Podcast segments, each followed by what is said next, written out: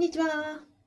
公務員が職場で言えない話を聞く人、アビコカズミと申します。現在、ラジオと YouTube で同時ライブ配信を行っております。よろしくお願いいたします。えっと、今日ですね、えー、令和4年、えー、12月期の、えー冬の賞与ですね、え、期末手当、勤勉手当について、え、12月9日に支給されます。パチパチパチパチというお話をしたいと思います。えっ、ー、と、あと、金額はですね、あの、人事院勧告に基づいて国家公務員の場合には、え、2.25ヶ月分です。えっ、ー、と、当初予定よりもですね、引き上げとなりました。パチパチパチパチパチパチという話でございます。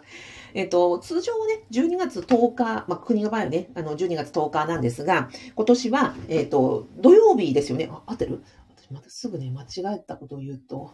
そうですよね。はい。えっ、と、毎年は12月10日が、えっ、と、国家公務員の賞与支給日になっております。おそらく地方公務員の方も同じだと思うんですね。ただ今年土曜日なので、土曜日だったら、えー、金曜日なのかな、月曜日なのかなということをね、思われる方がいらっしゃるかと思いますが、えっ、ー、と、土曜日の場合には前日に支給するというのがですね、あの、人事規則でも決まっておりますので、前日の12月9日でございます。はい。で、とはですね、人事確認国によりまして、えっ、ー、と、2.25ヶ月分となります。で、これはですね、えっ、ー、と、期末手当が1.2ヶ月分、うん、えっ、ー、と、勤勉手当が1.05月分となります。合わせて2.25ヶ月分ですね。はい。はい。ですので、えっ、と、今年、令和4年全体合わせて4.4ヶ月分の支給となるということで決まっております。もしかしたら、まあ、うんと、地方公務員の方はね、この、まあ、国が4.4ヶ月分ということで、まあ、地方公務員の方はそれぞれの自治体によって変わっているかと思いますが、基本やっぱりその人事勧告に、ね、大きく外れるような設定はないかと思いますので、えっ、ー、と、まあ、若干上がるというところが多いんじゃないかなと思います。本当にね、あの、本当にお疲れ様でした。で、えっ、ー、と、まあ、公務員じゃない方も見てらっしゃるかと思うので、ね、公務員ばっかり、あなんかこう、給、賞与がね、上がるなんて、けしからんみたいな人もいらっしゃるかと思うんですが、えっと、ここはですね、まあ、私も公務員辞めましたので、はっきり言わせていただきますと、これは、あの、実は民間企業の平均額を取って、で、その統計に基づいて、えー、算出されてるんですね。民間企業の、えっ、ー、と、あ、それは人事院というですね、えー、国家公務員の人事部みたいな役所がありまして、そこで、毎年1万社以上の企業に、まあ、あの、給与や賞与のデータアンケートをお願いをしていて、それの、えー、集計したものの平均値を、その国家公務員の、なんですかね、えっ、ー、と、給与とか賞与の数字に、えー、反映させているというところになります。なので、例えば民間企業の、その、1万社の平均が下がったという年は、やはり下がると、公務員も下がることになりますし、えっ、と、1万社の平均が上がるとなれば、まあ、上がるということが多いとことなんですね。なので、あの、企業が、えー、ばかりが下がっていて、公務員だけが上がっているということは理論上は全くないということで、まあ、ここでね、あの、お話をさせていただきたいと思います。はい。あというわけで、えっ、ー、と、12月9日、えっ、ー、と、楽しみにしましょうという話と、あとはよくご質問いただくですね、その計算式だとか、あと成績率などの話にも、まあ、少し触れたいと思います。え私の説明が多分ですね、どっかで漏れるような気もするので、私、あの、ブログ記事で、えっと成績率の決め方とか、期末勤勉手当の違いみたいなブログ記事を後であの、リンク貼っときますので、私の説明が漏れた部分はですね、そちらも、あの、合わせてご覧いただけるとありがたいです。はい。えっ、ー、と、ラジオでは、すーさん、こんにちは。あ、みずさん、こんにちは。えー、みきさん、ありがとうございます。みやび花頭さん、みやび花頭さん、みやび花頭さん、今日もありがとうございます。皆さん、昨日はすいませんでした。昨日はね、ちょっと、えっ、ー、と、健康診断を受けておりまして、昨日は例外的にね、あの、お昼じゃなくて朝、あの、ライブをさせていただいたところでした。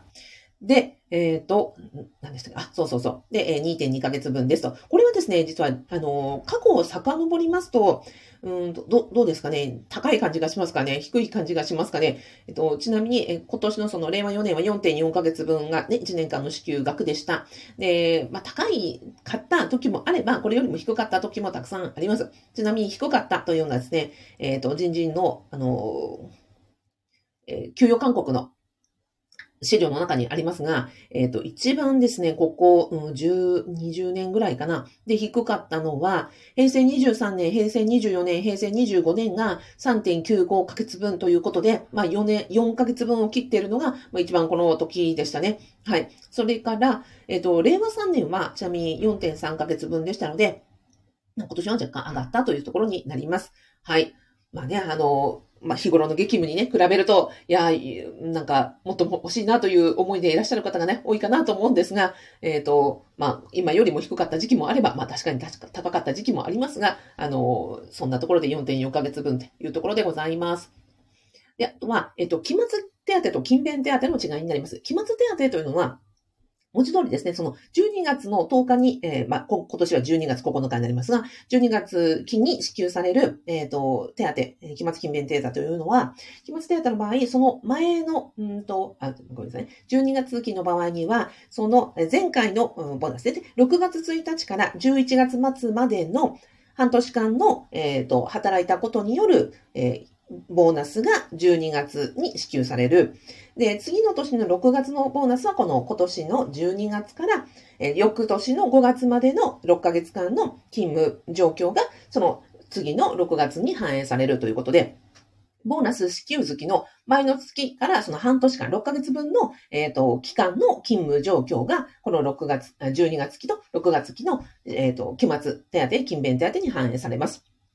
期末手当と言いますのは、この6ヶ月間働いた、まあ、対象となるその6ヶ月間の中で、まあ、どのぐらいの期間を働いていたかということなんですね。ですので、働いた、あの、期間に応じて支給されますので、例えばもう、えっ、ー、と、6ヶ月間フルで働いていらっしゃる方は、もう6ヶ月分満額で出ますよということになります。例えば途中で、えっ、ー、と、採用された場合ですね、えっ、ー、と、6月、うんと、12月のボーナスで、例えば10月1日に採用されましたという方がいらっしゃった場合には、えっ、ー、と、10月1日ですから、えー、6月、7月、8月、9月は、分は働いてませんよ。でも、えっ、ー、と、10月、11月というこの2ヶ月分が、あの、働いた期間になりますので、えっ、ー、と、3分の1のぐらいのこの期間は対象となりますので、支給となります。ゼロではありませんということですね。あとは次、えっ、ー、と、ですので、期末手当というのは働いた期間に応じて支給されます。次に、えー、勤勉手当の方ですが、ここは勤勉ですので、その働いた、えっ、ー、と、どれぐらい、まあ、パフォーマンスが上がりましたかというところで、えっ、と、算定されます。ここにその成績率が関わってくるというのはですね、この勤勉手当の方になります。で、勤勉手当の成績率というのはですね、まあ、国の場合 SABC というふうでまで決まってまして、この、えっ、ー、と、半年間の、うんと、業績評価ですね。業績評価で、まあ、期末面談があったりするじゃないですか。そこの結果、SABC という、ABC でという評定になりますと。で、ごくごく標準的に、あの、頑張ってますよという方が B という評定になります。B で、まあ、平均値ですね。で、B よりも優秀であると、その A、さらに優秀であると S というふうになってきますし、えっ、ー、と、標準、えー、よりも下だと C、えっ、ー、と、何か例えば懲戒処分があったというような状況ですと D というふうになっていきます。で、B で平均ですので、えっ、と、B だと、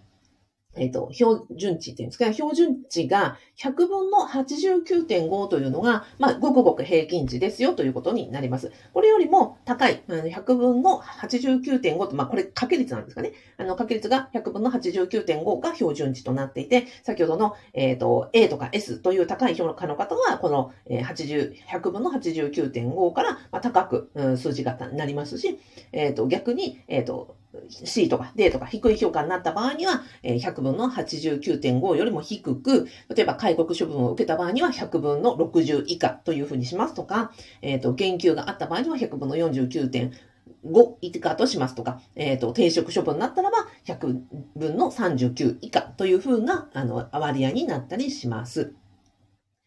で、まあ、あの、そうですね、平均値が B で、えっ、ー、と、A、えー、S、S とか A とかだと高くなり、えー、で、C とか D とかだと低くなるということになります。はい。ですので、えっと、まあ、どんな、あの、成績であれ、期末手当の方は必ず満額出ますので、まあ、働いた期間に応じて出ていきます。で、それから、えっと、勤勉手当の方は、あの、表、業績評価に応じて出されますというところでございます。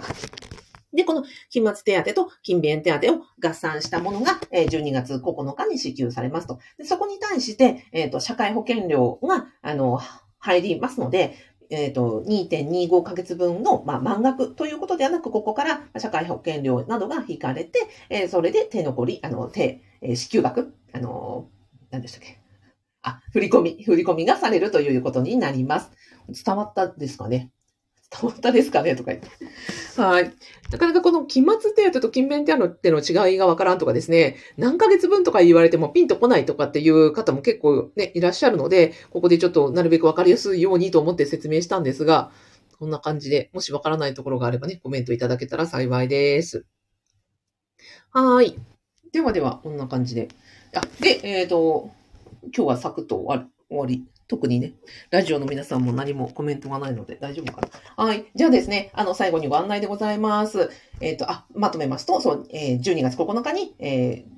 冬の賞与となります、期末手当と勤勉手当を合算したものが、え、支給されます。今年は人人勧告で2.25ヶ月分となっております。で、期末手当は働いた期間に応じて支給されるもの、勤勉手当というのは働いたパフォーマンスによって、え、ー、と、支給されるものであります。そこから合算したところから社会保険料を、え、差し引かれて、えっ、と、支給額というふうになります。はい、半年間ね、本当にあの大変な、あの、中、働いてこられたと思いますので、なんかね、あの、使い道などを考える時間も楽しんでいただけたらなと思います。で、その、使い道ですけれども、最後にご案内でございます。私はですね、アビコカズミの副業不動産ゼミということで、公務員が在職中に得られる合法な副業収入ということで、不動産を、ま、ゼロから学んで1を作ろうという、え、動画教材とオンラインスクール、動画教材のオンラインスクール、そしてコミュニティを運営しております。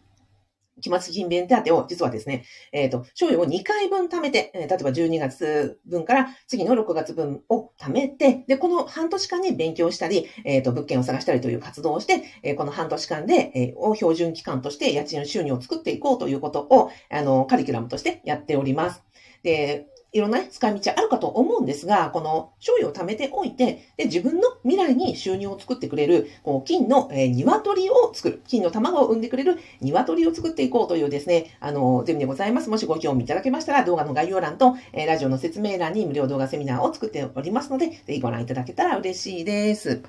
はい。ではでは、えっ、ー、と、今日もね、お忙しい中、ありがとうございました。12月、あの、お忙しいとは思いますが、はい。あの、体に気をつけて、えー、午後も頑張りすぎずに頑張っていきましょう。ではでは、今日もありがとうございました。えっ、ー、と、ラジオでは、スーさん、ミズさん、ミキさん、えー、みやび花頭さん、あ、みやび花頭さん、いつもありがとうございます。こちらこそです。では、YouTube もご覧いただいて皆さんありがとうございました。ではでは、失礼します。